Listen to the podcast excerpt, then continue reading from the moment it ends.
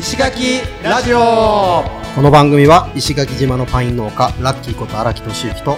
毎日アースクリーンをしている合同会社縄文企画の田中秀則が石垣島の魅力あふれる人物をインタビュー形式で深掘りしていく番組です。はい石垣ラジオです石垣ラジオ3万回突破しましたあーありがとうございます まあちょっと足踏みしたけどね、そうですね2万まではかなりいいペースで来てたけど、そうでしたっけうんまああの多分週1配信にしてから、ああ、そうですね。そうそうですね少しペースが落ちたかなっていう感じだったんですが、まあまあ、でも、うんゆるゆると3万回もね、いまやー、あそうですね。延べだけど本当うに。ん本当にはい。聞いていただけて、まあ本当に嬉しいというか、そうですね。い、やーだっもてう、誰聞くのって感じねえ 本当にうんまあまあ、でもね、魅力あふれるあのゲストの方々が、そうねたくさん出てくださってるので、うんやっぱりあのどんどんどんどん再生回数も伸びていってでそうね僕がもうあの全然あの YouTube がアップできてなくてああ、最近ね。そううんもうここ1年ぐらい多分アップが遅あれーてはいはいはい。てでやっとですね、うんうん。あの間に合ってはいはい。今は最新回もね、追いついた ね。 YouTube にあのうん上がってまして前回は、そう切そうそう腹五郎さんね。あそうそうそうそうそうそうあうんーいや、あれも面白かったけどいね。やーおもろかったです ねもう石ラジ初の PE が入りまあ、した P から、。入ったね そうそうそうそうそう P 入れた入れた。 3回ぐらいねうんちょっと俺の せいね。そうそうそう本名伏せてるのに。 そうそうそうそう俺が3回も本名を言ってしまうという。そうそうそうそうね、あのーあれ誰だ、えーとはい前のゲストの竹内さん、竹内さんも、はいはいはいあのー、三々ラジオで同じようなことしてたっしていてうたっていう話暴露話ねもありましたね。そうそうはいはい。はいうんでまあ、なんとかね、3万回まで行ったんですが、まあ、はいうちらね、でもうん、回数はまあ一応、めでたいとは思いつつも、うんうんうん基本的にはまあ、ゆるゆるそうとそうそうそうちうらが楽しく続けていくのが目標なんで、特にねそうんなんあの目標とかでもない、全くね、うん意識もしてないし、そうねあれではあるんですけど。うんうん、まあ、うん一個の基準として、うんでまあ数字にはとらわれずそうですねん引き続き、はいまあこういう特に最近は、うんうんなんだろう全く知らないゲストの方がはいはい。本当にうまい感じでつながってくれてるので、はいはいはいはいうちらもだいぶね、うんうんそのなんだろう石垣におけるこう人脈みたいなものがはだいぶつなできてきたのかなってい。いやーね、本当にありがたいですね。いやもう本当に、えーこんなねあの、はいことを始めてみて、はいはい本当に広がったうん2年、2年とうんうん3か月ぐらい、4か月ぐらいかそうですね。うんうんまあ非常にありがたいということで、はいまあ引き続き続けていきたいと思うので、はい皆さん本当よろしくお願いします。よろしくお願いします。で、これを聞いているあなたに次の番が回ってくるかもしれませんが、はい。意外とねなんかうん断られることも多くて、まあまあそうですそね。うそうそう。んだけどあの、はい。ラジオと言いつつ、はいあのそんな硬くないものなので、これそうは、ですねあくまでポッドキャストなので、はいはい。あの気軽に受けてください、はいあの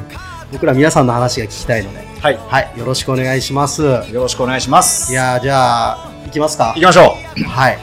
えー、じゃあ本日のゲストをヒデ紹介お願いしう。ますはい。えー本日のゲストは、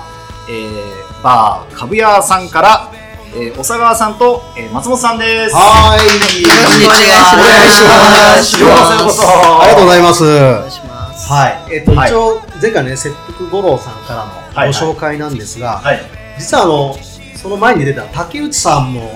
めちゃめちゃ常連さんなんあ、です、そうですね。あのね今日今日もお昼ちょっと食事して、えー、あそうなんですね行ってきますっていううん感じでした。えー、そうなんですね。そう僕もうんあの一回行ったことがあってその時は竹内さんに連れて行っていただいたんですよ、あそうだったんですかそうなんですよ。なんかね、映画の、なんかイベントの時の流れで、ー結構遅い時間に行ったような気がするんですあがー、、そうでしたか。そうそうそうそう。えうーんあれですよね。十八番街。そうそう、18番街ですね。石垣島の。そうそうそう。ディープなはいはいあはのはい。い。うん。ね、あの、で、この、はい今、名刺をいただいたんですが、はいはいはデザインがまたいいんですよねい。。可愛いこのコウモリさんが。そうそうそう。ありがとうございあまこす。れ、松本さんのデザインはいですかはい、私がイラスト描いてまおす。へーそうなんですか。はいこれめっちゃ可愛いじゃないですか。ありがとうございます。はえね、これはもう、うんイラスト描いてるということはおそらくなんか、はいはいこの後の話でそれに 通ずる何かを聞けると思うんで、まあ、皆さんお楽しみというところでーはいはい。そうで、まあ、壁屋さんはオープンはいつからなんですか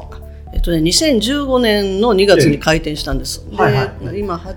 8年とうん半分くるかなぐらいですね。なるほどなるほはいど、あすごいすごい震災後なんですねとしたら、ねあ、そうですね、うんえっ、と私がこっちに引っ越してきたのは2014年なので、うんうんううんんえーまあその後ですね、へ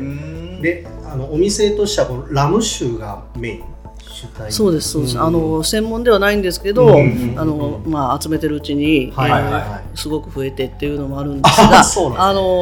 のラムってもともとサトウキビですので、はいはいはいはいあのまあ、こっちでそのサトウキビが生えている環境で飲むとすごく美味しいんですね、しっくりくると言いますかいへーあの湿度とか気温とあかーなるほどなるほどやっぱり産地で飲むっていう、ね、なるほどなるほどおーでそういうことで、うんあのいろいろ調べたら、あの国内産のラムもおいたくさんあって、へでで最近はもう沖縄県産ラムがすごく増えてるので、うんはいはいはいそれももう面白いし、はいはやっていったら、はい探していったらハマるみたいな、へいやラム飲む日ではーラムなんておしゃれなお酒は おしゃれなあのねまあり続けたことはないんですけどうん、な俺もね、なんかそんなに、なんだろう、えっ、と、モヒと、あ、モヒと違う。あモヒートはラム酒ですねですよね。そうですへーうん、なんか、ああいうので飲んだことあるんはいはいですが、はい大体はそのカクテルベースとなって、ええでまあ、代表的なのがモヒートで、はいはいこれホワイトラムと、えええーミントと、うんはいはライムうんと、あうのんちょっと甘みを足して炭酸で割る、それがモヒートなんですうねんだからラムの中身を変えていくといろんな味のモヒートがはいはいはい楽しめるっていう、なるほどなるほどなるほまあ、その他にもラムって、そのダークラムからホワイトラムってああ、なんか、メニューであ書いてあったけど、色ど黒糖し白糖みたいなそいんやな違うんですよ、あなるほどえーとそもそもラムって作り方がいくつかあって、ははいはいえーえー砂糖を作るときに、はいはいあの結晶化しない、うんあの残りかすみたいなのそれを発酵させたのが最初のラムの作り方なんですね。はいはい。いでその後にじゃあサトウキビ1本そのまま絞ったら美味しくなるんじゃないかということで、うんえー刈り入れの時期に、うんえーすぐに絞って発酵させたそれがアグリコールっていう作り方なんですけど、はいはでそういうものがあって、うんうんうんでベースのそういう白い、うんえーホワイトの透明なラムができますではいその後にうん樽で寝かせるんですね、はいはいはい樽で熟成させて、うんそれが1年3年なるほどなるほど10年12年、うんうんでどんどん色が濃くなっうんて、うんうん甘みとか香りとか出てくるっていうそれがダークラムになってなるほどあー色がついてってことですうんねだからその白いラムでもも味が風味が違いますし、はいあの樽に寝かせた何の樽を使うかでも違うので、ああ、でもそうですよね。ウイスキーとかも。そうですよねうんうんすごくね幅があるんですよ。へーそうだからあのーうん多分うんこういうラムが好きとかこういうのが好きっていうのが、はいはいあの今なくても、うん自分の好みのうんそのラムを必ず見つけられることができるんじゃないかなと思います。あの甘いものが好き、甘くないのが好き、はいはいはいはい。あとちょっとスパイスを入れてあーオレンジピールとか、はいはいはいはいバニラとかええで、えええええー味味というか香りをつけてあるものもあるので、はいはあのそういうことをお客さんに聞いて、うんいうんどういうお酒好きですはかいじゃあ赤ワインを飲みますって言われたら、うんうんじゃあ赤ワインの樽につけたラムあるんですよってへーなるほど言ってお出ししたりとか要は風味がそういうのはつくんですかそうですへねーまあだから赤ワインと似た味じゃなくても、うんはいはいあそういうことも知らない場合が多分多いと思うのですねそこまでの解像度でラムを見たことがないというかそうねそうですね必ずあの、はい好みのやつを見つけられるだろうなとは思ってます。じゃあ何十種類とかお店にはあるんですか今100を超えたし、そんなにあるんですかマジですかあのでもまだまだよまね。だまだ えまだまだそれはそれそうはですね本当専門店行くとそんなレベルじゃないですから。ああそうなんですかうんや一部です、ほんの一部ですへー。世界中で作られてるんですよ、ラムって。へえ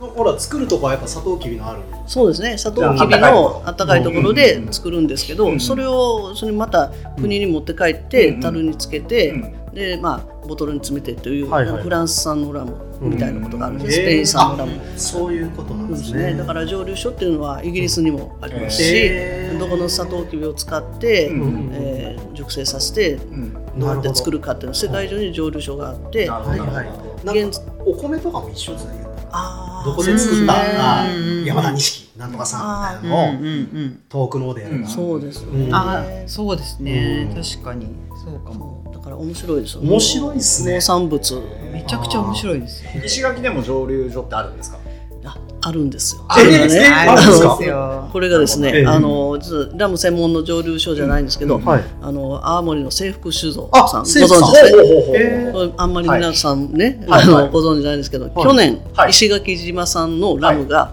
制服発売されたんで発す売されたあんですよ。本当ですかえーえーそうなんですよ知らんでかったというのもですええね、はいそのうち開店以来、うんうん制服の方が来られてて、ではいああのラムあここういうのがはいは楽しみがあるのか、ラあのラム作りたいねって、えつもういつか作ってみたいねえっーて言ってくださってたのが、はい去年、い実現した現実し現したんですよあー面白いえー、株屋っていう名前ですか違う違う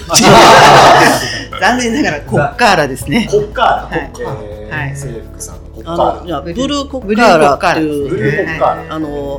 ッカーラってうん赤小瓶のことなんですけどねあそうーそうなんですよあなるほのど石垣でよく見られうんるでその、うん、赤小瓶を、うんまあうんうん、ブルーにして、うんうんまあ、幸せな青い鳥を持なっるてほこれどなるほどがボトルにデザインされてるんおですしよゃねれでねそれ鳥ねですよね、赤潮鳥ですあ、そうですは、い鳥です。鳴き声にね、はいすごい特徴が。今の時期ねそうそう、今の時期。今結構時期はい泣いてます聞ねきますでけこどれが美味しいんですよすごく美味しいんへえ。で、もそうもっと皆さんに知ってほしいんです機会があったらうん知ってほしいでけすどあんまり知られていないんですよ。まだ知名度は上がってない。で、まあ、ちょっと本当に、もう最初なので、えーっとホワイトとゴはいールドがあるんですけど、ええ400本ぐらいずつしか仕込んでないらしあー小ロットくてそうなんでなするほどよなるほどだからたくさん出回ってないですしなるほまあ、あの島のバーでは置いてあるところあると思うんですけれど、これはねもっと皆さんが飲んでもらいいや飲んでみたたいい知しらなかった。そうか。そうでもう本当にそのこっちのね、うん農産物と、うんうんうんを使ったお酒なので、うんはいはいはいはあいはのみんなに応援してほしいなっていうのもありますし、はいはいはい美味しいんですよ。いや、なんかね、こんだけ飲んできてるお二人がい。、うん美味しいって言うんだから、多分。これは美味しいんです本当に本当に美味しいって、本当に美味しい本当に美味しいんです回し物じゃないです。あ、そうじゃない。いや、ちょっとい。ねブ、ルーコッカーラ飲み行きたいね。行きたいです。ぜひお店に行った時にはぜひ飲ませてくださはい。い。でであうの、んうんうん。ちょっとあの株屋さんの、うんうんうんこの名刺イラスト可愛いですねとか可愛い話をしてたんですしけどたしたした。うん。この株屋って、うんうんもしかしてあれコウモリっていう意味そうなんです。ですよねはい、うんそうですね。はいはいこれ、こっちの島の言葉で。なんですか。えっ、と、うん石垣ではなくて、ええ西表とか、まあ、八重山方言っていあ八重山う。方言へーそのじ、あの、図書館でうん一応調べて、へー株屋ってつけたんですけど、ええはいはい誰も知らないんですよ。あー石垣の人がそ れはコウモリだろうって言われはいはていはいしまうんですけなるほどど。ただ、うんえー、西表というか鳩間島の方うでん、はいあのあ昔そうやって言ったなみたいなううんん。かぶりゅうとかかぶりゃとか言ったなみたいな感じに、へーあの言ってもらったことはあります。なるほど。なんか。ね、そこにはふ含みもおそらくあるんだと思うんなでんすけでど。株屋さんにラム酒のお店がそうですか。そこはあんまり関係ないんですけど、まあ、お店としては、まあ、夜活動するっていうことも、あーそれとあなるほどなあのるほど私たちあの、うまあ、引っ越してくる前は旅行者で、あー旅行で来てたんですね、うんでこっち来ると、はいはいはいうんあの琉球大コウモリがバタバタ飛んでる、んそれはいはいをはい見て、あああの今年も来たなっていう実感がは湧いくと、はいはい。でそういうのもあって、まあ、象徴ですよね、ああ、南のめっちゃめ旅行に行島ったの時の楽しみの象徴というおーめちゃめちゃよくわかります。なるほ僕ども。まあ後でちょっとこれから話聞いていくんですけど僕もね、うんあの八重山病になった口なの でなので、まあ、その辺の話も含めて、ちそょうっですとねお二人が、まあ、どんな風にねあのこちらにねあのたどり着いてそうで株すね屋をオープンすることになったかという話をねちょっと聞いていきたいので、お一人ずつね、はい、よよろろししくお願いします。よろしくお願いしますじゃあさ最初、長田さんからちょっとお伺いしたいんですが、はいそもそも出ご出身は、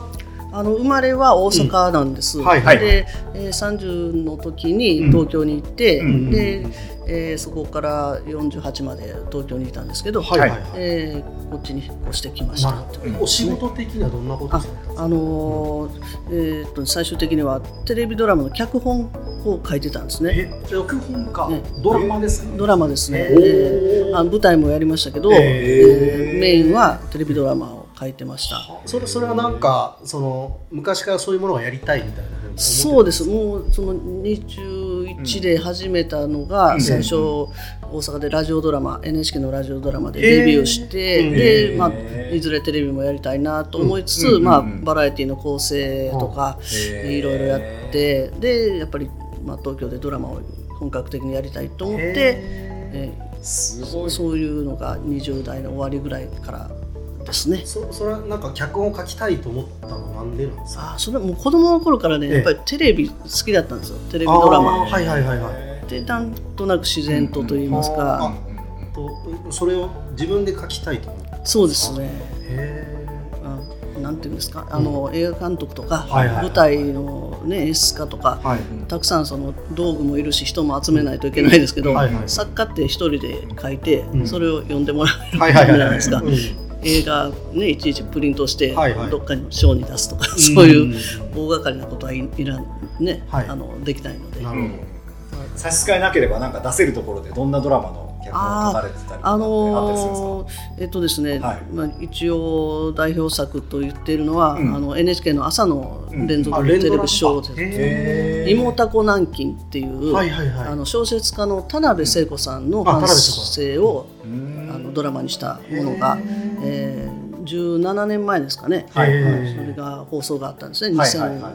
年、6年。うんうんでうん去年実はあの BS で再放送があったんですよ16年ぶりに。ってへえいうのもありまして、あはいはいはいであのなんでしょうそれ見た方からうん株屋にご連絡いただいたりもしますし、へえあそうなんですかえーへーなんかそういうこともあってで今ちょうどうん NHK オンデマンドではい放送中ですので、あそう見れるんですねじゃあもしオンデマンド興味がある方は覗いてみてください。なるほどでも脚本書くんだったらなんか本を書こうとかそういう気にはならなかったんですかそうですうねんそうこうに行かずにやっぱり、うんうんテレビとか映画とか好きだったんへーでそっちの方がすごいなあその映像の元になる、そうですねそそのうそれ物が語、そうです、あの自分の書いたものが、うんその役者さんとか演出でも立ち上がっていくのを見るのも楽しいっていう、へそういう楽しみがあるんですね。えでも結構大変な仕事じゃないんですか締め切りみたいなものがあっいやたりして大変です、うんそれはねあの締め切りに遅れないっていう、はいうんうんそういうしが、しあの仕事の仕方してたので、はいはいそれで結構もう体体力 もね使って、へええーまあ大変ですよ長丁場うん番組もね、うんありますからねそうアイデア出ない時とかなんてあるんじゃないですかそうですね、うん、ありますね、うんどうどうしてきたかちょっとそれはもう忘れましたね、これ役者さんとかを選ぶキャスティングみたいなものは全く関係ない あのある場合もあります、へーこういう方でっていう、うんまあ、企画段階から、はいはいでこの役はこの人がいいなっていうような、うんその会議でそのそれってなんか大きな構成みたいなのが最初から決まってるんですか全体の流れとかあ番組ですか番組そというかのドラマに関してはん原作があることもありますし、あないこともありますしそうかで、えーオリジナルでやることもありますし、うんもう様々ですえー、すごいな脚本家の方とは初めて喋るかもしれないそうねまあでも一応映画監督をやあーっていそるっか2人そがっかそっか前にいたからまあ彼らも脚本は書いていたんだろうけどもうんなんかその僕なんかも歌はね作ったりすることが昔あったんですけどあそううんんだけど物語っていうのはなんかないなぁなそれを作ろうと思ったことがあんまなかったんでねなんかどういう気持ちなのかなってちょっとそうですねうん普通はねあんまり思わないですよねあー ちなみにこうほらその書くためにいろんなものを摂取すると思うんですがこう本とか作家さんとか好きな映画とかなんかその辺とかはなんあかそうですね映画はもうなんか何でも見るっていうはい感じですね、うんもう子供の頃からはいはいそうテレビでねあの、日曜ロードショーとか、映画を教育チャンネルでやってたり、はいはうんいででしばらくしたらあのレンタルビデオがねね出まし出たたねので、もうなんか何でも見れるっていう、うんはいはいうんですねうで割と古い映画であの、アメリカの、まあ、ウェルメイドのコメディとかそういうのは好きなんですよねココメメデディィへーあの、うん素晴らしかな人生とかねそういうのね ああとまああのオードリー・ヘップワンの、んうんまあ、ロマンチックなんですけどちょっとコメディがかっうんはたいいはいくつかとか、うんああいうのはすごい好きでした、なえほ本とかちなみにどんなものま読んあ、できたそうの、本当にうんもういろいろさいろいろです、えだから大阪ですからうん身近でその子供の頃は筒井康隆さんとあかそれこ筒井そ康あのもちろん田辺聖子先生ーのはいはいはい本当に柔らかい大阪弁であのはい恋愛小説だったり、うん田辺聖子さんなんかジョジョゼとかそうですそうですそうです、んのジョゼとか原作の、魚だはっい、たりもうんうその辺ですねでも,、うんもうギャグと言いますか筒井さんのギャグっていうのはすはごいいはいはい面白かったですね、子供心に、いやなんかでも本を読んでた時代のような気ますね気がしますよねなんか僕も結構読んでたなと思って、そうですねいつからなんでしょううんあんまり読まなくなったのかっていうのがね、もう最近は携帯で Kindle でもあね Kindle で読めます読めますから、ううんうんうんみんな本読んでましたよねいやなんか電僕はねうんもううん電車の中で電車とあとねうん寝る前にすごい読んでましたねあのシリーズものをよく読んでましたね宇都宮子ってやつとかあとあとね三毛猫ホームズとかねあ一ー時推理小説は赤川次郎さんねあああそうです流ね行ってましたねうん昔ねとか読んでましたねなんか世代的にそれぐらいのあ感じ僕ですかはそのぐらいですね、まあ、今47なんですけどああ、うんじゃあもうその世代そうそうそうなんかねだから最近読まなくなったなと思ってこの前も、あのー五郎さんと話してる時うんに、うんちょっとそういう話になったんですが、あー特になんか小説を読まなくなってしまったなと思ってまたあの人はめちゃくちゃ本読んでますからね、ああそうなんですかすごいですよ本当へにーすごいへなんかちょっとまあ好きなこういううんジャンルの小説の話をとかすはいはいはるい時あるんですえけえはどいまはいあ時代小説なんですけどめへえちゃめちゃ読んでます詳しいですねやっ詳しいでぱ切腹五郎さんす切腹はねもう本当にす ごいちょっとねあへー頭のスペックも多分高いと思うんですけどそうですねうん頭も高いしなんかちょっとおかしな方向に、そうそう だからなんか人としてすごい興味深い感じですねなんそうかです ね本当に面白いですねもう映画もすごいよく見てるうん映画もすっごい見てるよね、いやでもなんかそれをうんこう、なんだろうえっ、と自慢しないような、ね、鼻につかないようなそうですね感じ ですよね全然そのバックボーンあるのになんかむしろ自分をこう B 級に落としてその B 級好好きよねきあみもう、うんまあ、本人ね、うんそもそも作品も B 級好きだっていう話だったんですけどいやだからあれね切腹さんはやっぱお客さんとして来られてたんですかねそうですそうです、はいそうですラム酒飲まれ飲まれていくんですけどめちゃめちゃ飲みますめちゃめちゃ飲むはいあの人強そうっすもんねなんかこっちでもなんかねちょっとよく知らないお酒をねああそうそうそうそう歯磨き粉のあのあそうそう言っあてれたを飲言んっでてたましたねうんあそうなんですか、歯磨き歯磨き粉の香りがするそうそうそうそうそう何何のだから昔アブさんってはいお酒あはいあはいんな感じのやつですあーあれあー禁止になっちゃったんでそあうそうでですねもああいうテイストのなんかコルゲートっつうかなんか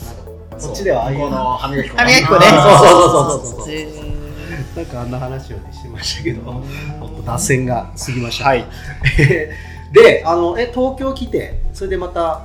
そのサッカーさん作家さんあそうですね、うん東京でやってたんですけど、うんえまあ、その仕事の合間に、まあ、うん毎年は来れないんですけど、うん休みが取れたら八重山に来てて、はいはいでえそれでもうあのいつかうんうん住みたいなと思ってたんですけど、そのうんなんですかねいや八重山に来てこの多分ハマったきっかけみたいなのあると思うんですけど、うん何が良かったえっとね、最初に行ったのが実はもうだいぶ前28歳の時のハテルマなんですよ勝てる勝てるわおーいきなりその大阪からちょっと縁があって、はいはいはいはいハテルマに行っえてえでそれまで、まあうん他の海も見てたんですけど、うんええ日本にこんな綺麗なところがあるのかと はいはいであの島の雰囲気とか空気とか、はいそういうのを見てやっぱりもうね、もう一瞬でそうなるほどよかまあハテルマ良かったっすよね昔、僕本も当に。あれ武者穴とか行ったことありますえっとね、1回だけこっち来てから行ったんですけど、うんええその時ちょうどその練習してたんですね、うんああ練習練習子供たちがうん夜とかねそう公民館で公民館のとこねではいはいはいそれを見て、うんなんかすごいなと思って、はいうんで、まあ、休みがあったらそれを見たいなとは思ったんですけど、まあ、結局こっちに引っ越してくるまでは見られなかあっー確かに確かに、ああの僕もたまたまあのむ武者はねは最初に波照間行った時に見たんですよ、でもそれもなんか当時はすごいねそうそう当時まだキャンプができたんですよねああの黙ー認で西あー西浜のビーチの向こうの方でやってだいぶ昔ですねそうそれだいぶ昔昔はでだいすぶでもやばいですね。あそこでテント張れたら。いややばいよかったできたんですよ、うんそれはまあ、うんでとある事件でできなくなっちそゃうっでたすんねですけどそうそうでもそうんその時ね、あのーたまたまうん、見ることができてで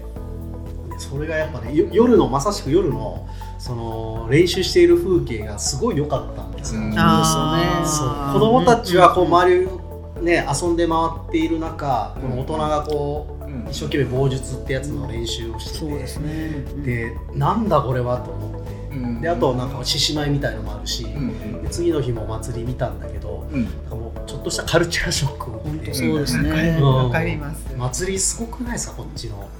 本当にそうですうん実はそのお祭りのことでいうと、はいはい松本さんの方がええはいはいもうハマり具合がうん深いので、まあ、じゃじゃあ後でちょっと松本さそんうにですねお祭りの話を掘ろうと思うんですが、はい。いやでもハテルマがいいですよね。なんかそのえちなみに常宿みたいなのあったんですか。いやあのねその時は、うんうんあのそれこそ大阪からその、うん西浜のビーチに、うんうんだいぶ前ですよ、はいそのあの住んでた知り合いがいたんですよ。そうなんで